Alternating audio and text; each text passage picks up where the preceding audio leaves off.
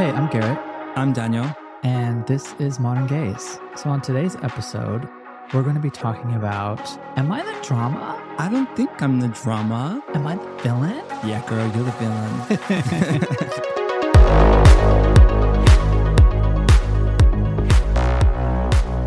so, quick story time. We were going to dinner and we walked past a crew of girls who happened to show a dick pic on a main road to her friends. I heard them screaming, so I looked over and in a public setting, I was like, Yas, girl, get it! Because it was a massive, you know, pippies. so, like, I was authentically living myself. What is a pipis? A penis. Okay, there you go. So, like, I saw this giant penis on her phone, and I was like, So, yes. wait, so wait a minute. So you walked past this girl, a group of girls. They I were walked- all chatting. Yeah. And this girl turns her phone around, and it's a giant penis. Yeah, and then, I don't know if she got it from Google. I don't know if it was a guy she was dating. I don't, I don't know the background, obviously, because we were walking together. And they all screamed. They were screaming. I thought something happened, so I looked back, and then I saw on her phone this giant penis. Was it real? Yeah, it looked very real. Like it was, you know, it had like a little curve. It was attached to a body. It was attached to a body, but uh, like I yelled yes, and like probably five or seven years ago, I would have never done that. Hmm. And they kind of looked at me like, "What are you? What like? What's wrong?" And I was like, "Girl, you're showing a penis on a main public road to your friends for the public eye to see." Yeah. She thought I was a villain Why? because the look she gave me was like insulting. So what is dramatic? What's too loud? What's what's too much? I personally think it depends on the different scenarios that you might be involved in. I think there is some degree where too much is too much, um, and then where too much is not enough.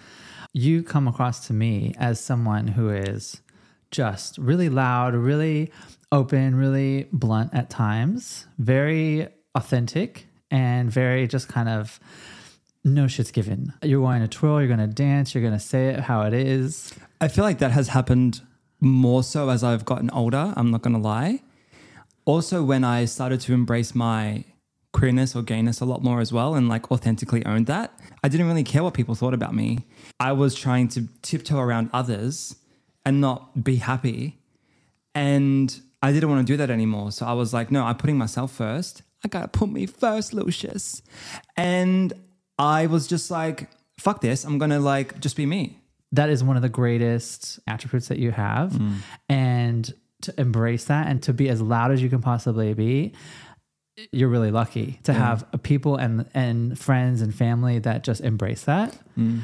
For me i'm the quiet one. You're I- the quieter one. I wouldn't say you're fully quiet, but you're quieter. but that came with age. So i think when when mm. i was younger when i was a child i was so loud. I was so friendly. I was just like my arms were just like reaching out to all my friends all the time. And then as i got a little bit older i really went introverted mm. and i became really shy and i was like the biggest nerd i had a bowl cut and i had then i had a step cut And glasses. and glasses Which was really cute. and then I just, I mean, I thought I was the ugly duckling. And then looking back at myself as a child, and I was like, oh, you're actually a cute kid.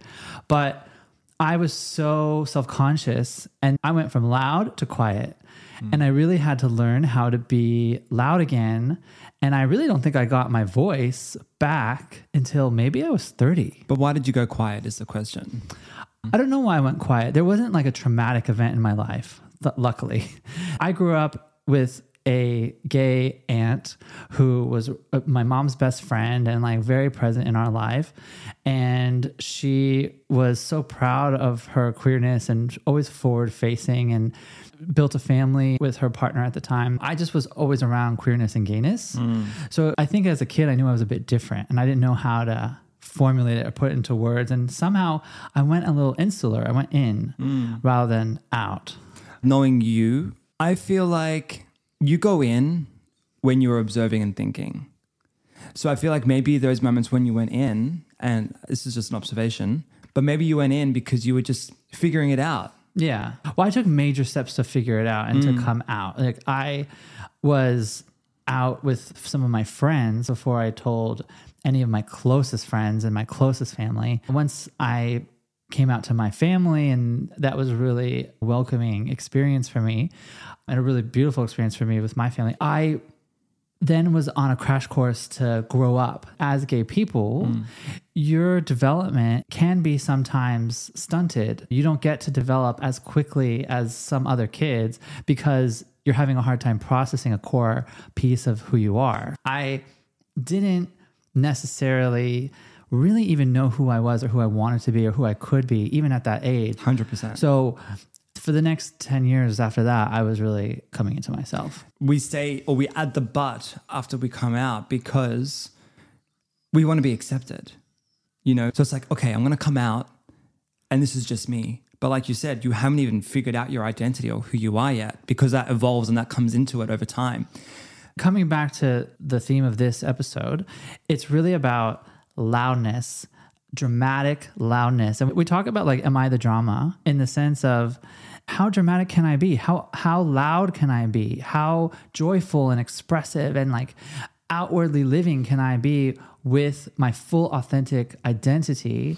And a big part of that is being gay, being in a gay relationship. You're my husband. We want to build a family together. There's mm-hmm. certain things that we want to see happen in the world. And us building a family together is drama to some people, right? Like drama drama in the sense of how you're perceived. being you and loud and just the volume yeah. already turned up. The people who we see living in Melbourne and Los Angeles who are like just being outwardly facing and joyful mm. and expressive with their personality, the dramatic effect of that is the drama for me. That's how I interpret am I the drama? Mm. Yes, I'm the drama. Sometimes I'm the drama and I love being the drama and I love being that kind of person who's really just letting that part of myself live and be loud. But isn't that funny as well? Like how you kind of said, like there are people that are so out there, right? And they're so vibrant and they're authentically themselves.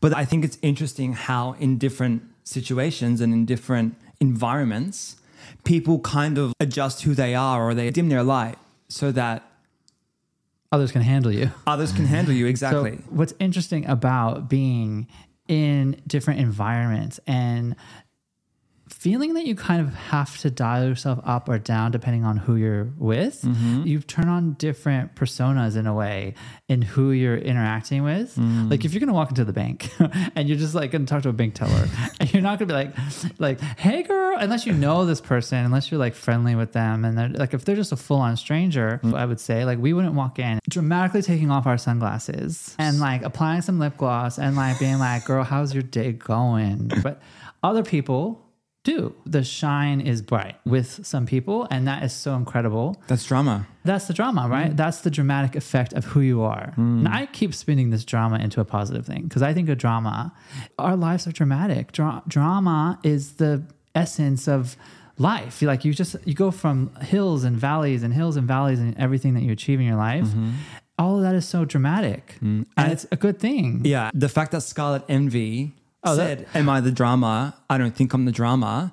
Like she was triggered. So is this this is the origin of this is where it originated drama? From. Correct. Yeah. Am so it's villain? a famous quote that has gone fully viral on TikTok. Lady Gaga's posted it. Like everyone has fully posted it. So let's quickly recap what happened on RuPaul's Drag Race with Scarlet Envy for her to have this iconic quote: "Is it me? Am I the drama?" Like what happened? Scarlet Envy, a contestant on RuPaul's Drag Race, was just in a reflective moment of am I causing drama? Why is conflict kind of surrounding me mm-hmm. in the workroom, in the show as she was living her life and competing? On the season. There was always a bit of kind of contention and drama around her that seemed to follow her. There's always one that they kind of target, right? Yeah, and it sometimes I would say you'll you could say it's like it's editing, like RuPaul said. She wanna blame it on the edit blame it on the edit. Anyway, she did say what she said. and anyway, she was having a self reflective moment where she was saying like, well, how am I being perceived?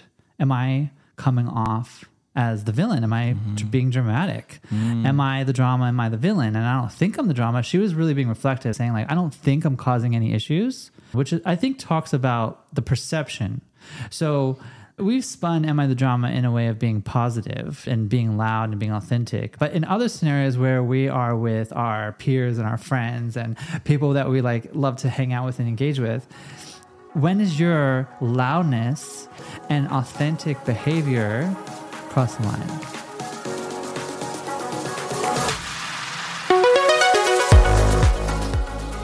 There's still perception on how loud you are and how authentic you are. Of course. Whether you're with your family, at the shops with your mom, with our friends out at a gay bar. Mm-hmm. There's all these different environments where things can be perceived in different ways. Yeah.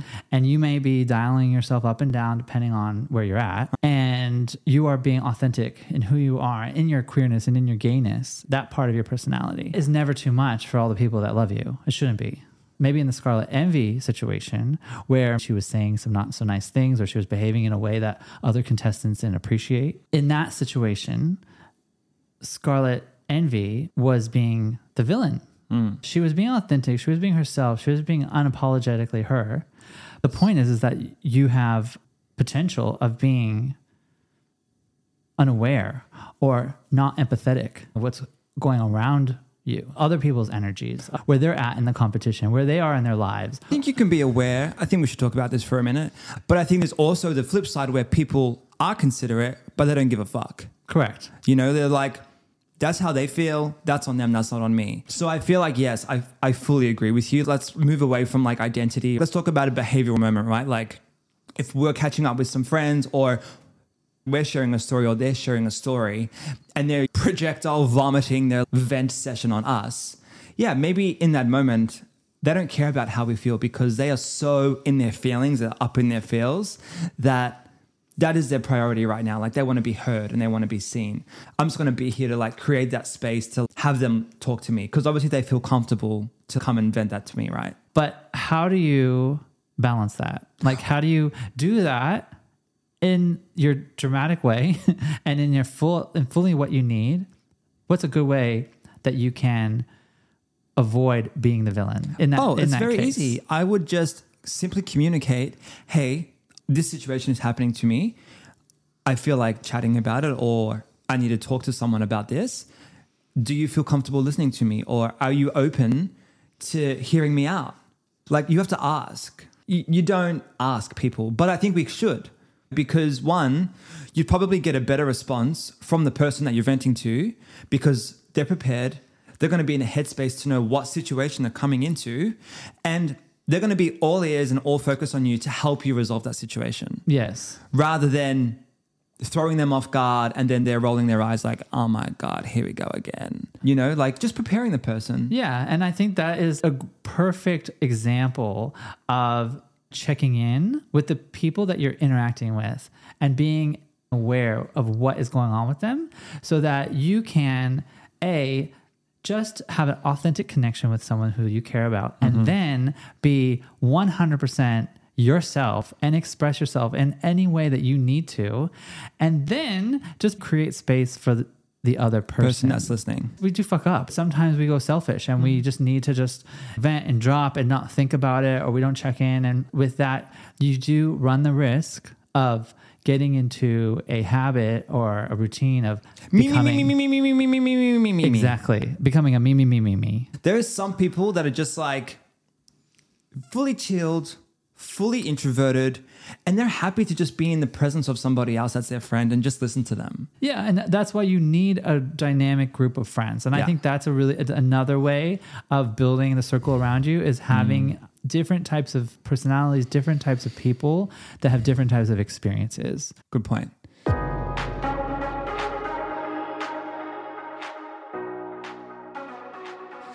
We talked about being Dramatic. dramatic. and owning your dramatic sense of self. Drama in the sense of a positive expression of who you are and really allowing that to be presented in a loud way mm-hmm. and not feeling that you have to dial yourself back. We talked about personification, where you might change the way that you present yourself to certain people, and just on the basis of how authentic you are, how loud you are, you might dial that back and forth with all aspects of your personality, but specifically with your queerness or with your gayness, depending on who you're with. And sometimes you have to question are you doing it to make yourself feel more comfortable? Correct. And how is that affecting you? And maybe mm-hmm. that's some work or some mirror that you might want to hold up and look at yourself and be Yeah. more self reflective. And then we have the idea of being too dramatic and crossing over to the villain when you're being inauthentic, when you're not being aware of other people's energy and, And need- needs. and needs. Yeah. So now we have the villain and we have the drama. And I think, are we both things mm. at points of our lives? I, I personally think yes. I personally think no, Why? because I don't think being extremely selfish sometimes can make you a bad person. No. And I think that being selfish just means that there is room for growth and that there is room for like self reflection and that there is room for evolution. If I was to define a villain, it would be this politician who said that a gay couple who just had a baby through surrogacy was a pedophile. Yeah. She's a villain. She is the villain. This, this uh, politician is the villain. The politician would be a Yeah. villain. I wouldn't say someone that is, you know, a bit selfish would be a villain compared to her. Right. So, like this couple, these two men Mm-hmm. who uh, are building their family through IVF and through surrogacy, and they just had their twins. So they aren't very private people. They they did They shared their share story. and Yeah. a lot, um, which has a beautiful effect for so many people, and also a negative effect Mm-hmm. for them because they do get a lot of vitriol or a lot of trolling. But you don't expect a senator or a lawmaker Like like she's a far right wing senator, so you do expect that. you shouldn't because there should be certain kind of protocols and certain kind of decorum that's set in place for Correct. people who who are in power. Well, I say that it's expected, sadly, because that's the world we're currently in right now. Look at all, to. look at all these bills that are coming in around around trans people and around gay people as well, like marriage equality and things like that. So in their case, they were living out loud, living authentically, and sharing their story as this couple who was having a kid Mm-hmm. and inspiring other families and also educating other families on how to navigate this very complex Correct. process. Which it is very complex. And celebrating this joyous moment of having these beautiful babies as they do in hospitals after the birth of a child Yep. there's like skin to skin, Skin to to skin contact. contact Yep. and the video just portrayed the nurses placing the babies onto the dad's chest. the dad's chest and they were having that connective moment Mm-hmm. meanwhile the senator grabbed the video and then published it on their social media channels To six million people, to six million people and said that these beautiful people were pedophiles just because they were a gay couple having children. right? She's the villain. Yeah, Period. she's the villain. This is the perfect example of the perception of how you're living your authentic, beautiful life as an out and proud mm-hmm. person. Mm-hmm. And then having someone who has this negative perception and going full scale act of war nearly Right. on on your family Right. kind of gaslighting and re na- like narrating this beautiful moment into a really terrible one Whether you're gay, straight, queer, male, female, trans, whatever it is, if you are authentically living yourself, you shouldn't feel like you need to one dim that, and two, you are not the villain. yeah just for you being dramatic you are not the villain just by you living your life and being authentic and being proud of who you are you are not the villain I actually think most of the time, the actual villain, they don't even know they're the villain. Hmm. They don't know they're the villain. But the villain will make you feel like you're the villain. They will throw it back to you. I'm not the villain, you are, because you're triggering me. And I think that's sad. from my experience of living in America in 2008 and having Obama be elected to president of the United States, and then also going through the marriage equality acts, there has been so much progression and so much achievement for gay people. However, there has been this like pendulum that kind of swings back the other way where mm. a lot of that progression has been reversed. Mm. And now, even with RuPaul's Drag Race, where you have 15 seasons of a show and six or seven spin-offs of the show internationally and you have such a huge push for drag as an art form as an expression and people are really celebrating that um, and, and learning about it for the first time now there's a lot of regulations and pushback coming in America against drag because mm. every time we push forward and we get louder, there's also this this fear that comes from the other side mm. that doesn't understand and doesn't want this kind of change and is pushing back. The sad thing is, is we perceive the other side. And when I say other side, is like, let's say, like voting for marriage equality in Australia, right? You had to vote to decide whether we could get married. Whoever voted no we saw them as a villain. And you're not allowing us to live authentically or get married. That defines you as a villain. But for them, we are villains because we are living our true self. And I think there's a big difference to like how each side sees sees the other as a villain. You are just living your life and you have an opposition to that that's coming forward and saying you're doing something wrong. Mm. So you are the villain.